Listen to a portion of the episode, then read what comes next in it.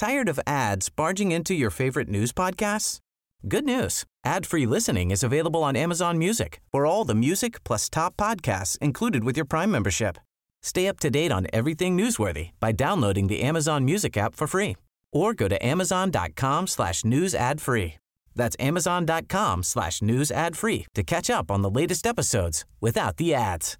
Millions of people have lost weight with personalized plans from Noom, like Evan, who can't stand salads and still lost 50 pounds. Salads, generally, for most people, are the easy button, right? For me, that wasn't an option. I never really was a salad guy. That's just not who I am. But Noom worked for me. Get your personalized plan today at Noom.com.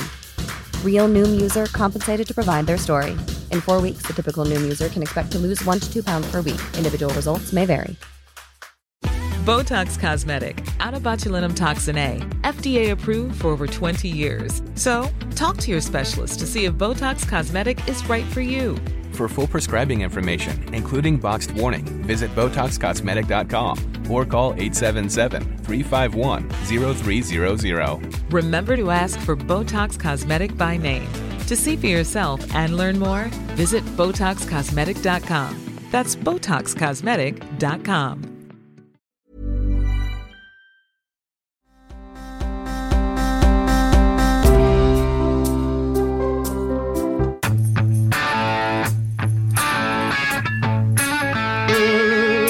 Well, the only thing we can do about it is be prepared. We have a whole group of lawyers who are going out to every polling, every uh, uh, voter registration physician in the If you states. respect the our national anthem, get the hell out of the country.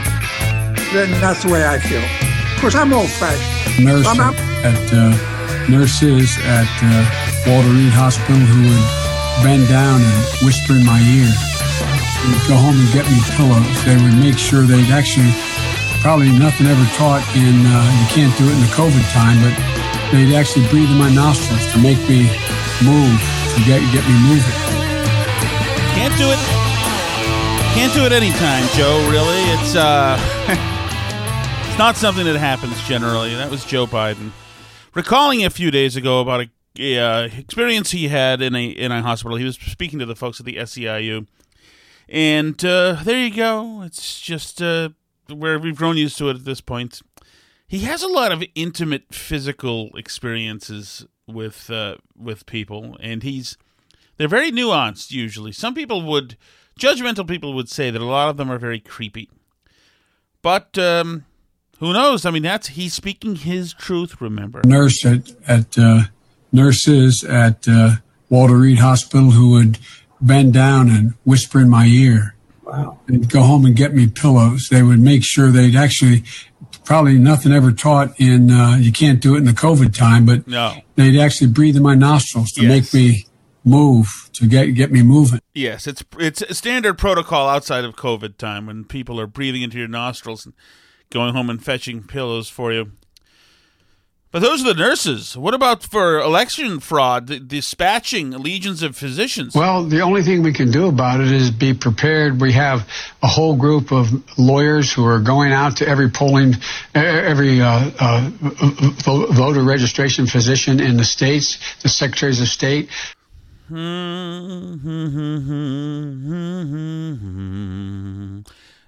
Isn't it incredible how much the media is just leaving this alone? You know, not not a word. There's nothing you know, odd or completely detached from that. The fact that the guy does these tiny little sliver media hits, and usually you get one of those per media hit where his mind just flies away. You know, like those plastic bags that we're not allowed to have anymore because they'd fly away and stick in the trees. Oh yeah, by the way, if you're in uh, Massachusetts, I think I was at Market Basket today, and they said that the the bags are off limits again as of tomorrow. So, so uh, you know, gather them tonight as you can. You're going back to 1975 in paper bags again because the progressives who know who have prior reprioritized again now that the pandemic we've turned a corner or have we? So uh because i think say goodbye to your paper bags again. I'm sure straws will be there too. I mean the point is to inconvenience you if you haven't noticed uh, from all the covid uh, or many of the covid regulations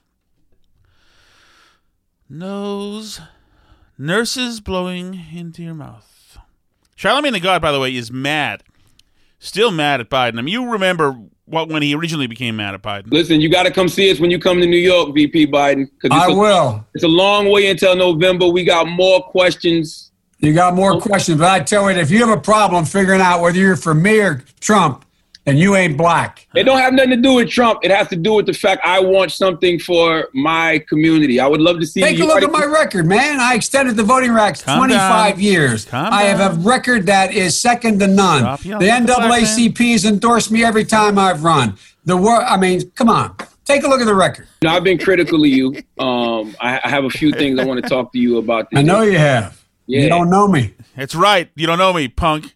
Well, Charlemagne the God is striking back at Joe Biden, putting him and everybody, well, actually, I guess just white America on notice. You know, Joe Biden, I know that you said in 2020, if you don't vote for me, you ain't black. It seems to me that in the 18th and 19th century, you could not be president if you ain't racist.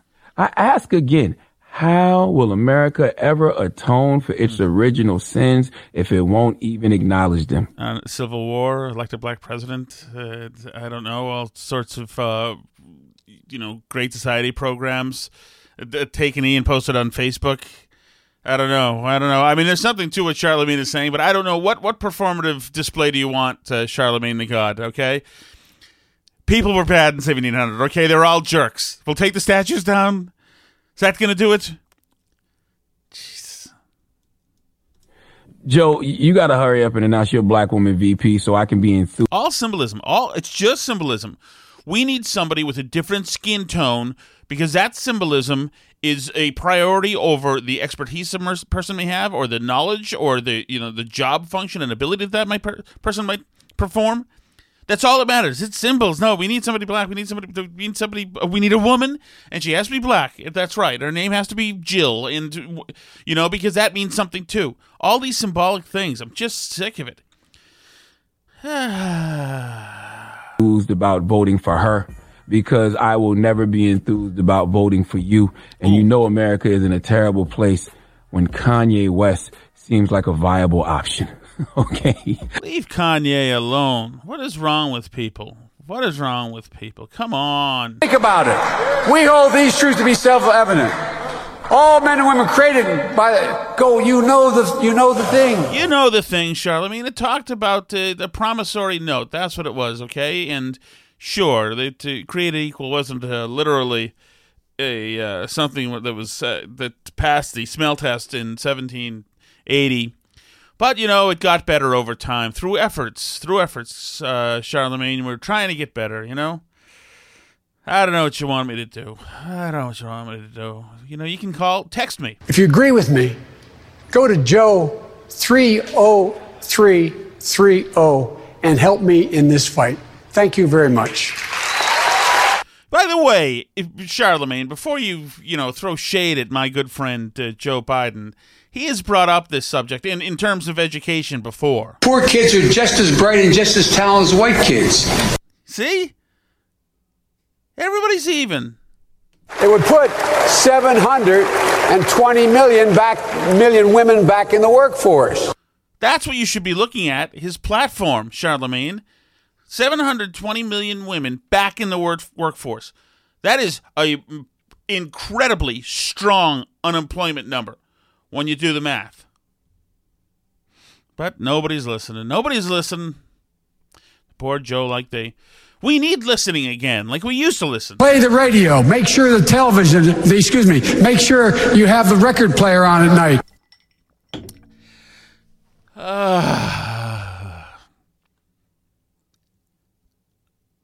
I'm split, by the way, on on record players. I had a record player. Like we, if you're my age, I'm 47. So if, if you're my age, then you started with a record player and then got into maybe tracks and cassettes and DVDs and all that stuff. But there was a resurgent, a resurgence for records, for the sound of records in the 90s. It was part of the whole like alternative thing where we were getting back to basics, man. I, I don't one I, I don't like I don't love record store people people who know a lot of minutia about Miles Davis's like live sets it's like oh if you heard Miles in Toronto uh, the second show was really the I mean there was something happening there was something in the air that night Just, like, shut up Um, but uh, in the record movement, makes me. I can't. I can't join it. I, I, just some of these things. I just don't trust the actors involved. I, I can't.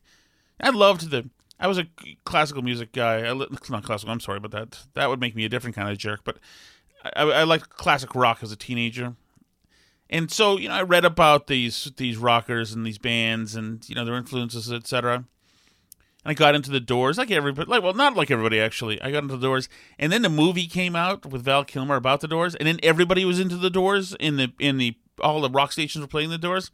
Then I had to move away from the Doors. You know, you know how that is. Sometimes when the stupid en masse takes over, it's time to leave and move elsewhere.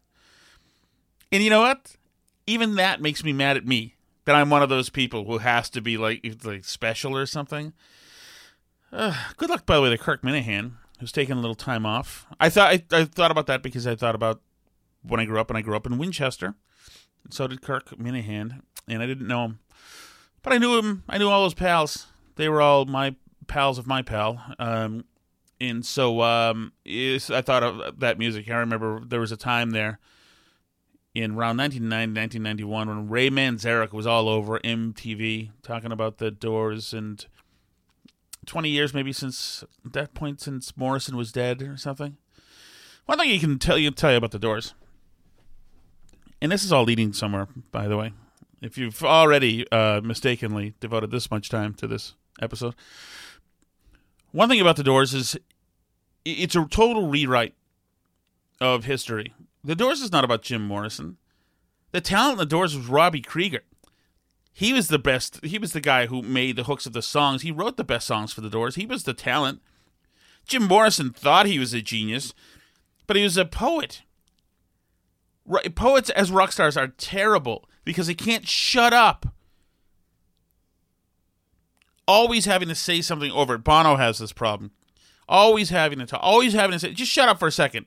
The band, the people who don't get to smoke every t- moment in the uh, in the uh, rehearsal room because they have they have the talent to play instruments because they put the time in because they're more disciplined. You know, you, let them play. You just take a break, Jim, and do whatever you do during the breaks. But this is like that's what we're seeing right now. Is this a whole re- rewrite of history and people? The thing is, is that now with what's going on in Portland, these people, these protesters, carrying bricks and laser pointers and shooting laser pointers at cops, and they're all LARPing, um, which is, I think it's live acting re. What is it? Role playing, live action role playing. I think that's what it is. Uh, all those, uh, all those people who are doing it, um, you know, they're just like zillennials and millennials, and they really haven't done anything. So they think they're, so they're play acting, pretending. Some of them have little shirts that say medic, and some of them have shirts that say lawyer, and they're totally melodramatic. And they do things like yell at the cops, and then they'll spit at the cop or throw a brick at him, and then the cop will take one down and, oh my god, I can't believe it, we're the good people. Why are you, why are you doing this? Why, why, why? And they scream and they holler and they they can't believe it, and they all say, "I'm such a victim." Oh my god, you're on me, you're on me, you're on me, like the guy we played last night. And it's incredible. The media then records this, and grown men and women in the media, my age, who know this is horse bleep, act like this is news, like this is something really bad. Ha- like this is Kent State every night. It's Kent State. Oh my goodness. Look what's happening. Look what's happening to these poor people. First of all, if you have a kid and he's an Antifa thug, and I'll go with uh, upscale white kid from Wellesley because that's our standard, and he throws a brick at a cop, that's one thing. So the kid's a POS. That's fine if you have a kid who does that and then wails and cries and screams and protests loudly when the cops then try to apprehend him, you have raised a uh, a, a, human, uh, you know, constitution of some kind of uh, you know swamp uh, lizard feces. I don't even know how to say. I mean that what a dis, what a like dis, how dishonorable my God, I thought that we were useless Gen Xers. These guys just are absolutely dishonorable. Can you imagine? I get to I get to because I'm special and my mommy and daddy sent me to school for 50k a year. I get to now because I know I'm really good in my heart because they taught us that. I get to point a laser pointer in a cop's eye to try to damage his eyesight, which has happened permanently because I'm very special, and it he dares intervene on me after that. My God, I have every right to be every right to be uh, offended. Absolutely, because I'm a really good person, and he's a Nazi, and that's it. That's how. That's that's easy it has to be. You know, it's nice and easy. Just ask Charlemagne. It's nice and easy. I want to. You know, Charlemagne demands a reckoning for all the years of when things weren't weren't even. As if we haven't had been having that conversation for 300 years. As if these conversations haven't been happening forever, forever, forever. You know, America has been reckoning with it since when they signed the Declaration of Independence. They were talking about this reckoning that needed to be happening. There, there was a war, Charlemagne the God, and so suddenly this reckoning means that we have to have a woman of color if it, if that's not the the best candidate for vice president. That's dumb, and it's it, it's self destructive for everybody, all peoples, people of color and people of uh, non melatonin ones, uh, savages like me. You know, that's these conversations never end. You have to have the difficult conversation. Shut up. We've been having the difficult conversations, okay? No, you. What they mean is, I have to. I have to only have the difficult conversation that is word for word your conversation because I need to learn from you. You though never have to learn from me. No, no, you're all set you're all set. Everything you said and know has been codified by you know respected New York Times columnists, sixteen, nineteen auteurs. There's never any learning on the other side. It's always my my I to me time to chat. I have to learn. I have some a lot of learning to do. I haven't learned anything. You know, as I've been enriching myself on uh, it, through my racism, conscious or otherwise, through my whole life.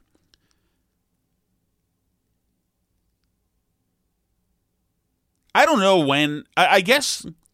Like, is there a club? Is there somewhere I haven't been going to where I I have a special pass that gets me in to this life on a silver platter due to my skin color?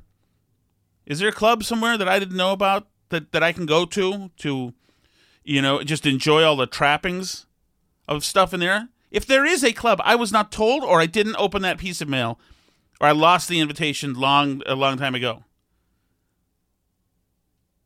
There are spaces, to use uh, a popular, overused, hackneyed phrase, word. There are spaces in which me, being a white man, probably are have been advantageous. There are spaces which me, being a white man, are not advantageous. There are spaces to which me, being fat, which I am, are not advantageous. Now, I get the feeling when I walk into a roast beef place and the guy looks at me, he says, You know what? I know how to please that guy. And he's probably right. He probably is prejudging me. And he's probably prejudging me exactly accurate. And so I may get the best damn thing in that place that day. Yes, there's no doubt about that. There's no doubt about that. I've also been, and even when I was younger and thinner, I've been somebody who's who's had multiple jobs in the service industry and the restaurant industry, etc. When I was younger, and I remember walking into rooms of these restaurants and clubs where every person in the room was before a shift on a couple of occasions. I'm thinking of one in particular. Every person in the room was about 23 years old and absolutely gorgeous. The guys were handsome, the women were gorgeous. And I walked in, in for a bartending job, and I remember one of the gorgeous young ladies handing me a clipboard, and she might have might as well have said, uh, you know, she might as well have, you know, in front of me just incinerated my application. It was made very clear to me that I was not going to be working there. I would not be making the grade. There was a special bunch of good looking people in there, and Tom Shattuck wasn't. You know, my my privilege doesn't work across the board necessarily. You know, my privilege when I got into radio, I got into radio at the front desk I was a receptionist, a front desk receptionist over the age of 30. I'm not saying the only thing you know, my dad didn't work in radio, my or uncle, I didn't have a friend in radio. You know, I was there at the front desk.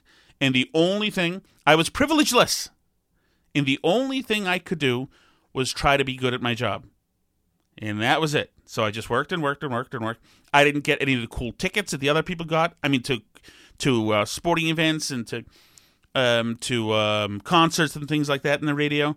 I didn't get the cool T-shirts that were flying around. I didn't get all the. I didn't get go, to go. Uh, I did actually once go into the the like the box at Fenway Park and get to.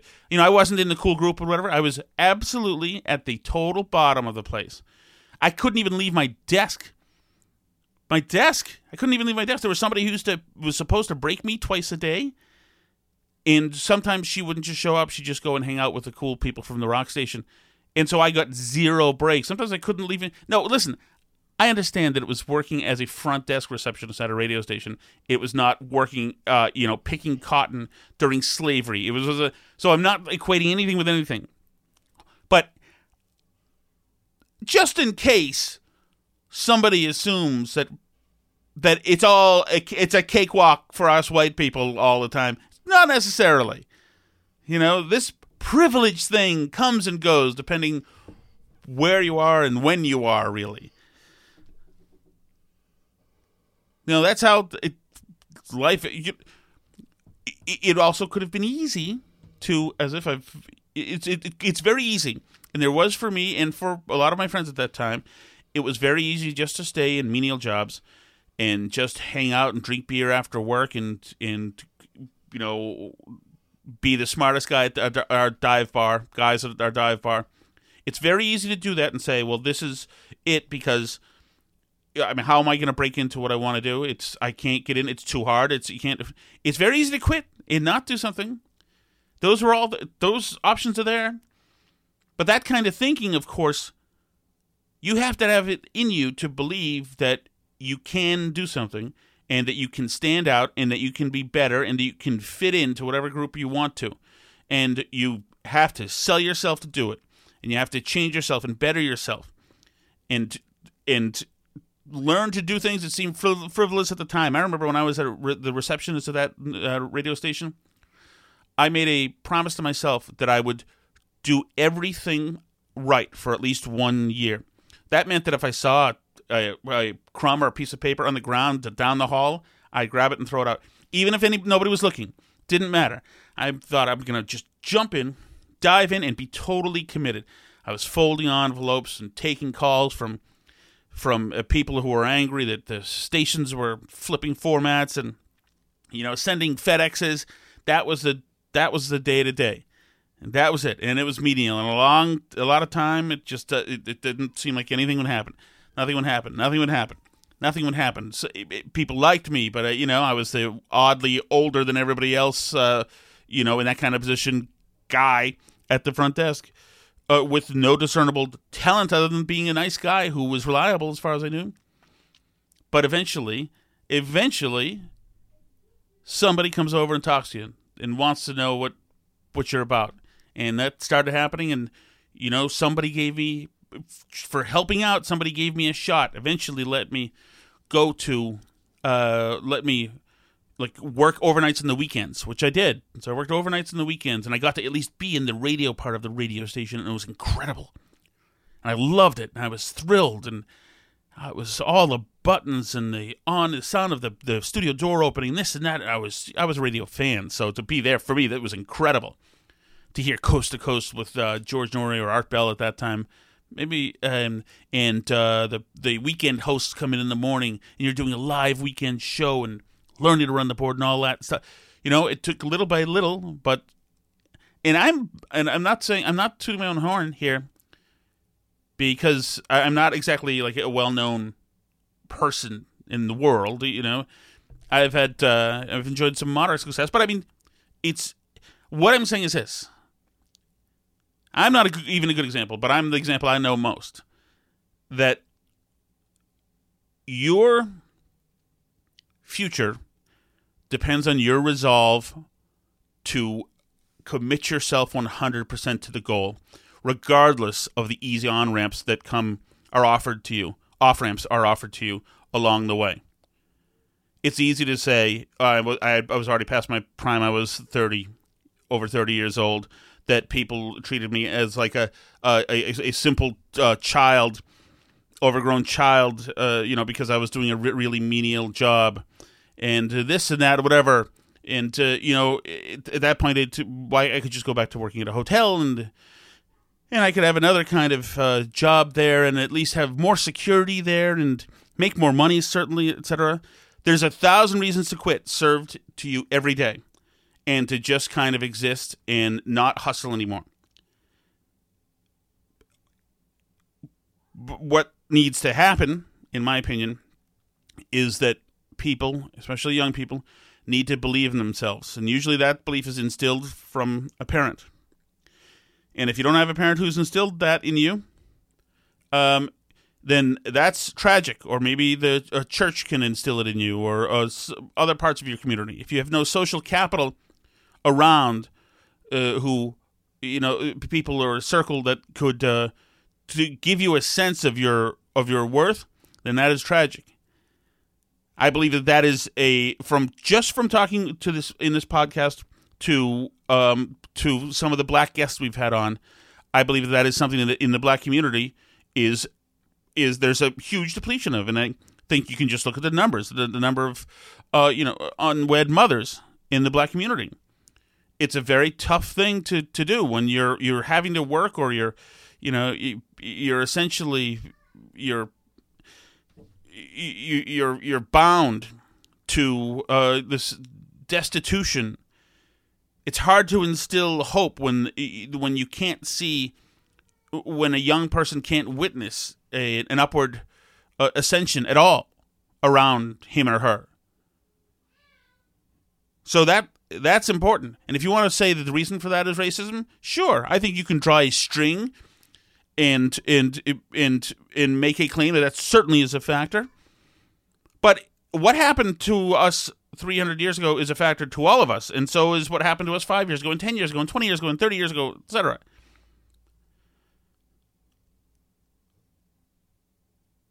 There is no doubt that if you are some, if you're a poor, impoverished young man in the black in the black community, and it goes for the white community as well in, in these in these communities, and actually, a lot of these folks are probably living next door to each other. That, in and you haven't inherited um, real estate, and you don't have relatives with any resources, and you don't have um, an intact family, there is no doubt it's going to be a tough haul, a tougher haul, certainly, especially getting through those years, the years of uh, adolescence and then into, into your 20s, especially if there's high unemployment or, and you don't know how to get a job, especially if you're not educated enough to, to, to present to a, a, a prospective employer uh, as somebody who is a good hire. And this goes, this is for, this is for every creed and color there is white, black, Hispanic, whatever. And a lot of that's a lot of that more than anything now because we can't do anything right now about 1810 because 1810 already happened and it's gone. You can't undo 1810. But at this moment, I think certainly we can help prepare people and give people the gifts and tools they need to learn and make their uh, make their experience, this short experience here on Earth, better and prevent, especially young men, from the easy option, which is crime a lot, and and thus incarceration, and then that's a path to that's a that's a that's a a, a, a path to oblivion or early death, and it's it's tragic. And so the story of how we got there is a long story, but now we're here. So Charlemagne, I appreciate it, and you can have all the white people in the world admit that all of their ancestors were terrible and it did terrible things for for hundreds of years, and and there was a there needs to be a better reckoning. And, you want to talk about you could just keep on picking the crimes. The fact that the, that the Tuskegee Airmen, you know, couldn't come back and vote, and it didn't have rights, and couldn't use white bathrooms, and these guys are heroes. Yeah, that's that's bullshit. That sucks. That's terrible. And there, and those there's millions of those, and it, it's but those are long almost every demographic is going to have their own uh, uh, claims and um, uh, is going to, you know, uh, what is um, what's the word I'm thinking of? It's um, in a union you have a grievance. It's going to have a grievance. Um, and it could be anything. Life throws a lot of stuff at a lot of people, and it doesn't care what color you are. So I'm going to need you to. This happened today. I'm going to be in trouble for telling you the story. This is not really related to what I was just talking about. Did I mention Obama back then? I don't even know how I got started on that. I didn't mean to talk about that. Here's this is my uh, so so this is this is my story here today. So, and this is not your fault, your problem. This is my problem. But we bought a house uh, about a year and a half ago. We lived in a nice little town near Boston, and the the house that we lived in was a hellhole. It was uh, two bedrooms, but it really was it was barely standing. It was like a a painted refrigerator box with uh, shingles, um, and it was hellhole. But it was our first house, and we had our kids there, and we'll always love our memories there. But that's fine. We had uh, you know we we had three kids and then four kids, and it was time to get a bigger house. So we looked around and we got a this house, this nice old house, uh, way north Massachusetts, essentially southern New Hampshire, essentially and it's in, from 1726 or something, and it's an old colonial, and it's just so charming and great and that. But so we bought the the new house. Everything immediately like we had rats when we first got here, which have been dealt with.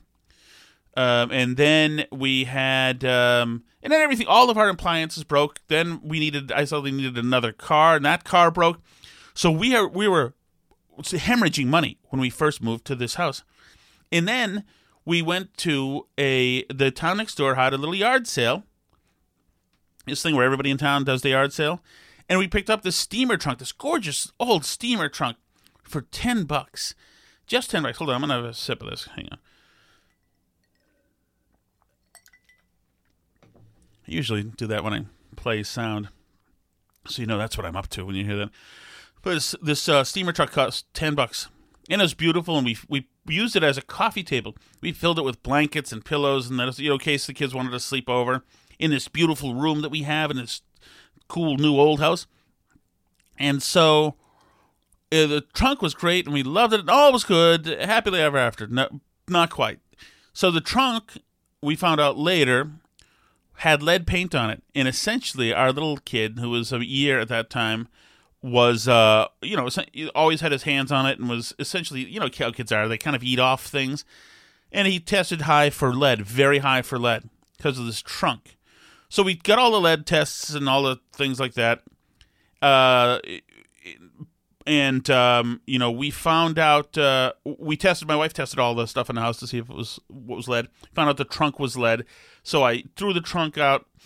I broke it so nobody would pick it up um, and you know use it as for their kids, which was tragic to do, but I had to do it. And um, off it went. The trunk was gone. But since our doctor had tested uh, my kid for lead and it was high, the state sent an inspector. So the inspector then comes over and says, "Okay, I just have to do this thing and inspect your house because we understand that you that your child has a huge lead thing." Meanwhile, of course, the lead problem was the trunk. But the inspector has this gadget, this tricorder thing that, you know can detect 18 down through 18 layers of paint, and of course, everything's coming up hot for lead.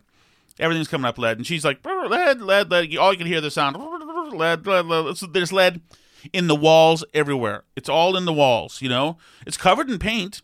You know, we had no reason to believe it's bleeding any lead.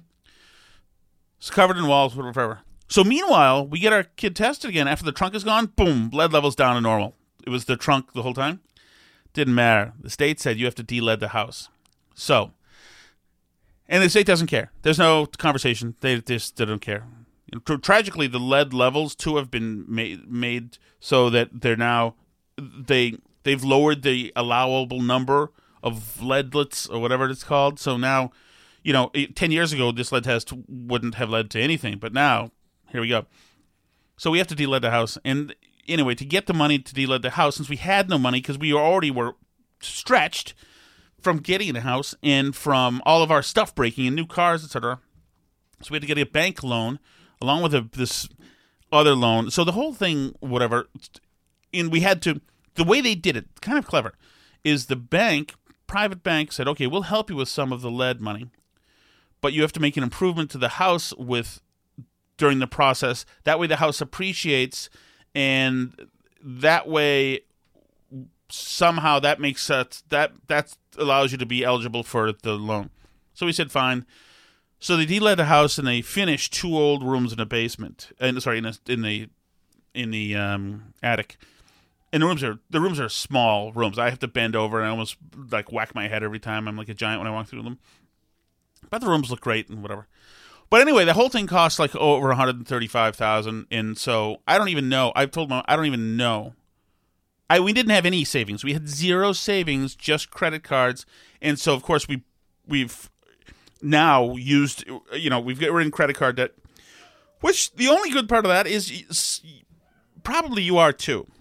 Um so so now, like we've lived off credit cards. Oh yeah, we when we, this lead thing happened, we had to move out too, so we had to stay in hotels. It was just a, it was. This is all in 2020, so 2020 has been excellent. So so anyway, that's our sob story. But you know, everybody's healthy. We live in a house. We have two cars. I mean, I, there's only so much I can complain. It's a like a crazy huge number of the amount of money we own. Oh, it might as well just say six million dollars because I don't know like where we. But who cares? You know, we're happy. We live in America. We live in the greatest country in the world and my kids uh, they had fun in the hotels and now we've got uh, all the kids and we've got the dogs and we've got chickens and the kids have a nice yard to play in that's nice and fenced in and so you know at the end of the day hell it's only money that said one thing i was looking forward to being done with was something that happened to me today so and especially since when we sold the last house, we cleared all our credit cards, and so it was a nice feeling. No credit card debt. You know that changed, of course. But um, so today, since some cards now are maxed out, some aren't maxed out, this and that, and you know my wife just started working, so we're gonna we'll get all this stuff. We'll get squared away eventually.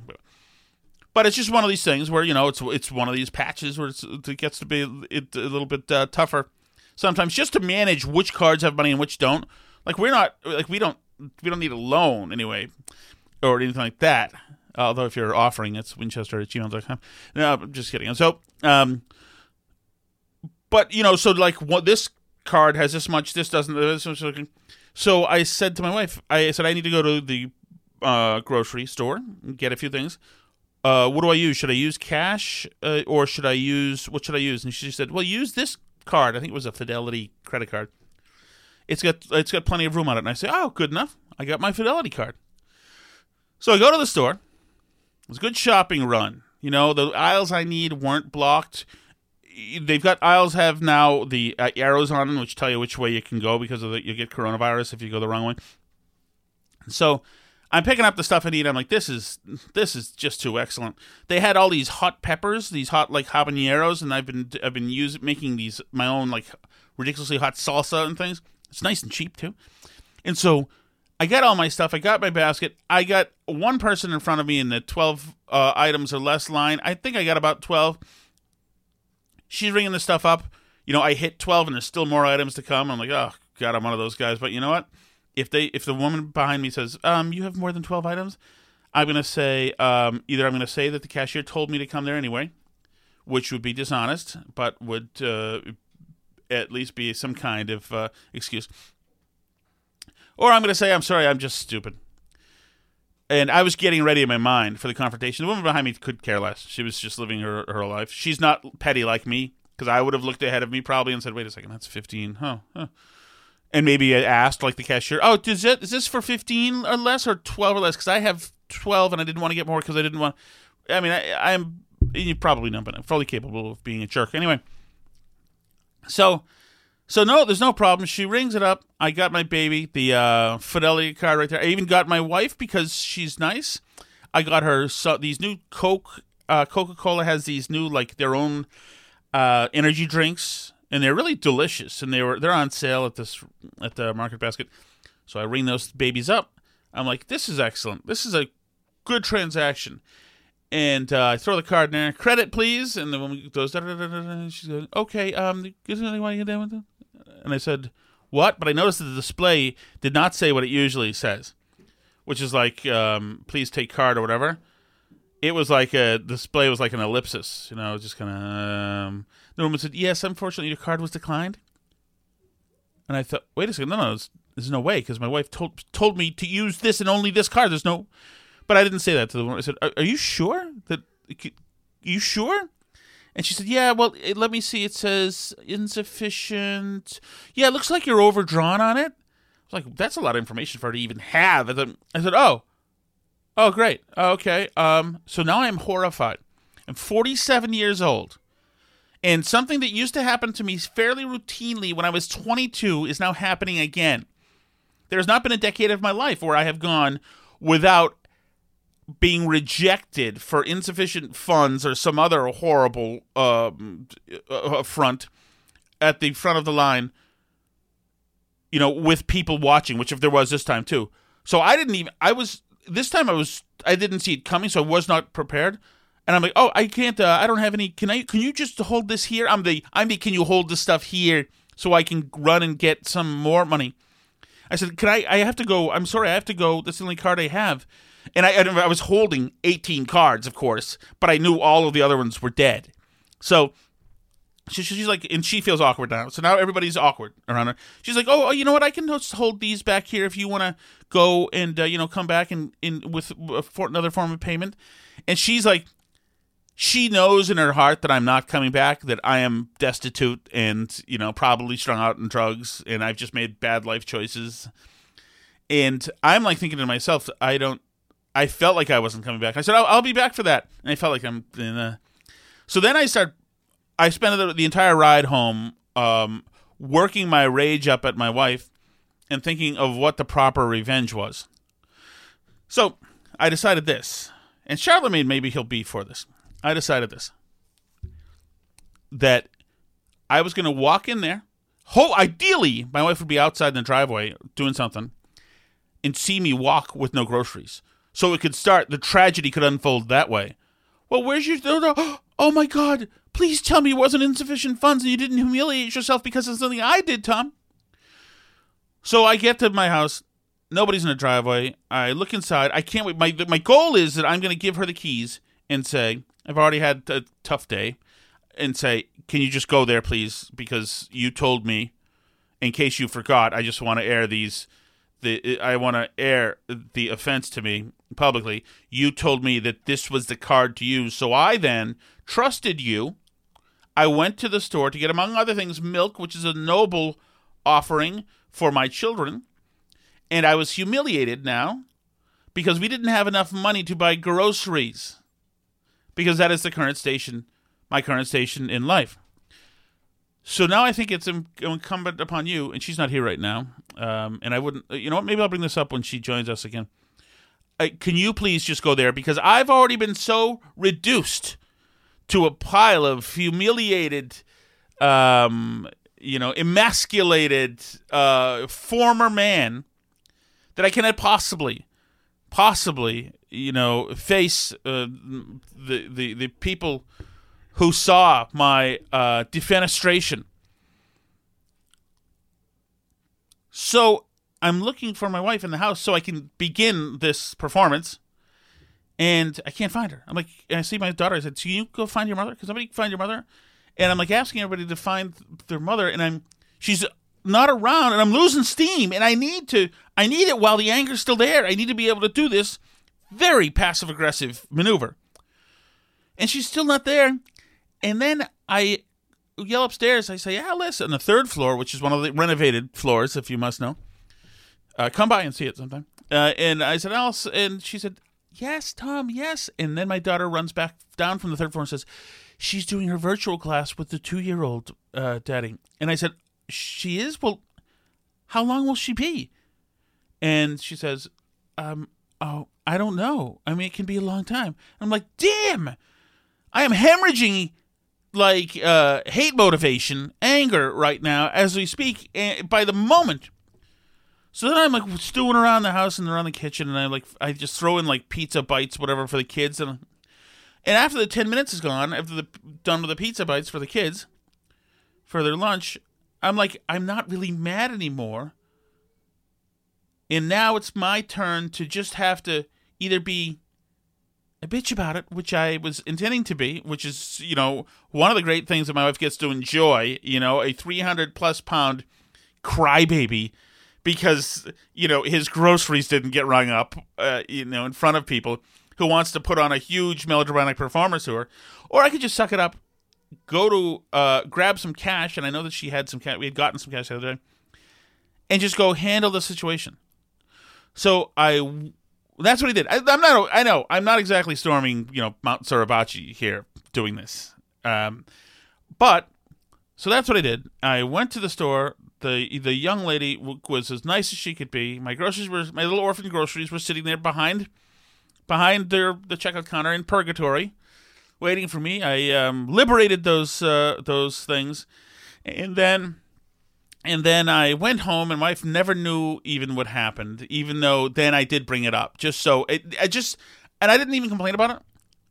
I just wanted it on the record that such a thing had occurred and I had been harmed. I mean, it, it, husbands, you don't waste one of those, right? You don't pocket one of those. I, I assume really good men probably do all the time, but I try not to hang out with with uh, a lot of those people. What else do we have going on here? Oh, my friend Mike Ditka. Who isn't it great? So the point of that story is, and I don't know if there is a point, but um, you know, sometimes just shut up and get over it and move on and handle your situation, handle your bleep. Okay.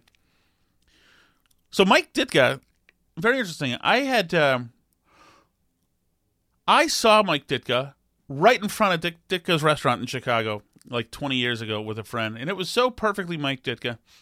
Interesting guy. I actually got his cell phone number from somebody, and when I was a radio producer, we used to have do this. Uh, we used to do this um, a um, charity telethon, radiothon for the Fisher House, and they provide housing for families of wounded veterans. So, uh, and Ditka's one of the one one of the guys who I was told might be receptive to it. So I got his phone number, and man, it was so scary to call him. It, and because it was Ditka, you know, Mike Ditka, the big head coach of the Bears, a former head coach of the Bears, and just such a big personality. And I was cold calling him. I was like, oh, God, don't answer, don't answer, don't answer. It shows you what a really good producer I was. So he would answer. I remember, he, like, every year for like four years, he would answer. And I would say, uh, he'd say, hello. And I'd say, hey, uh, coach. He'd say, yeah. And I'd say, well, uh, my name is Tom Shattuck, and I'm from this, uh, the Michael Graham show with WC. Yeah, yeah, yep. And he'd say something, speak up, speak up. And I, he'd already have me, like, intimidated and I and I said, uh, "Can you do this radiothon thing?" And he'd say, "He said," and he'd say, "Okay, for the Fisher House, what time?" I'd say like uh, 4 p.m. or 4:30. Can you do? And he said, "I can do 4:45. I can do 4:45, and I can do it then uh, on that Thursday." And I say, "Oh, thank you, Mr. Dick. We'll call you on this number." And he says, "Yes, absolutely." And he was like a really gruff guy, but the greatest guy in the world, and would always do it. You know, he would never say no. And actually, you know who else would never say no? You're not gonna like this, or maybe you will uh, Bill O'Reilly. Bill O'Reilly always said yes to stuff about the troops. Also a gruff guy. but here's Mike Ditka. They ask him about all this uh, kneeling for the national anthem stuff. And um, this was his answer. And I miss this kind of this kind of thing. Eh, you know, and Mike Ditka is a guy who built his career in a profession that was a really racially diverse profession for years. So uh, I I just really uh, enjoyed him. Ditka, where are you on um, on taking a knee for the national anthem? If you can't respect our national anthem, get the hell out of the country. All right, nice and easy. I love it though. Let's continue with more Ditka. Then that's the way I feel. Of course, I'm old fashioned, so I'm, I'm only going to say what I feel. Uh, I think there's a way that you you protest, and there's a way you don't protest. You don't protest against the flag. You don't protest against this country who's given you the opportunity to make a living playing a sport that uh, you never thought would would happen. So I, I don't want to hear all the crap. Maybe that should be the thing. You know, I don't want to hear all the crap. I'm done with it. I'm it, enough. Enough kids. You know, I'm enough done with enough. Uh, you know, upper middle class kids. Uh, you know, from Weston, Massachusetts, yelling at working class uh, and middle class black police officers and lecturing to them. I'm done with it. Done with it. I'm with Coach Mike. If you can't respect our national anthem, get the hell out of the country. You don't have to leave the country. but we've had enough of it, guys. Come on, it's time to turn the page. It's time to start being better. This is uh, we there's still time to even through the pandemic, even through the these the rioters and the Antifa stuff and the, the, horrible politics of our time, there's still time to turn this baby around and have a good rest of 2020. Can we do it though? Can we do it? I think there's a chance we can. Thanks for listening. Follow me please on Twitter at Tom Shattuck. You can get me uh, Winchester at Gmail. Winchester, W I N N C H E S T E R at gmail.com is that email. I really appreciate everybody listening. Um, you know, things are getting better and better for us. And um, couldn't do it without you. See you tomorrow.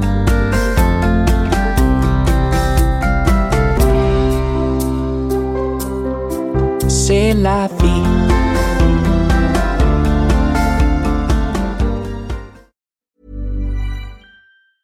Tired of ads barging into your favorite news podcasts? Good news. Ad-free listening is available on Amazon Music for all the music plus top podcasts included with your Prime membership. Stay up to date on everything newsworthy by downloading the Amazon Music app for free or go to amazon.com slash news ad free. That's amazon.com slash news ad free to catch up on the latest episodes without the ads. Botox Cosmetic, onabotulinumtoxinA, FDA approved for over 20 years. So, talk to your specialist to see if Botox Cosmetic is right for you. For full prescribing information, including boxed warning, visit BotoxCosmetic.com or call 877-351-0300. Remember to ask for Botox Cosmetic by name. To see for yourself and learn more, visit BotoxCosmetic.com. That's BotoxCosmetic.com. Spring, is that you? Warmer temps mean new Allbirds styles. Meet the new Superlight collection, the lightest ever shoes from Allbirds, now in fresh colors. These must have travel shoes have a lighter than air feel and barely there fit that made them the most packable shoes ever. Plus, they're comfy right out of the box. That means more comfort and less baggage. Experience how Allbirds is redefining comfort. Visit allbirds.com and use code SUPER24 for a free pair of socks with a purchase of $48 or more. That's A L L B I R D S.com, code SUPER24.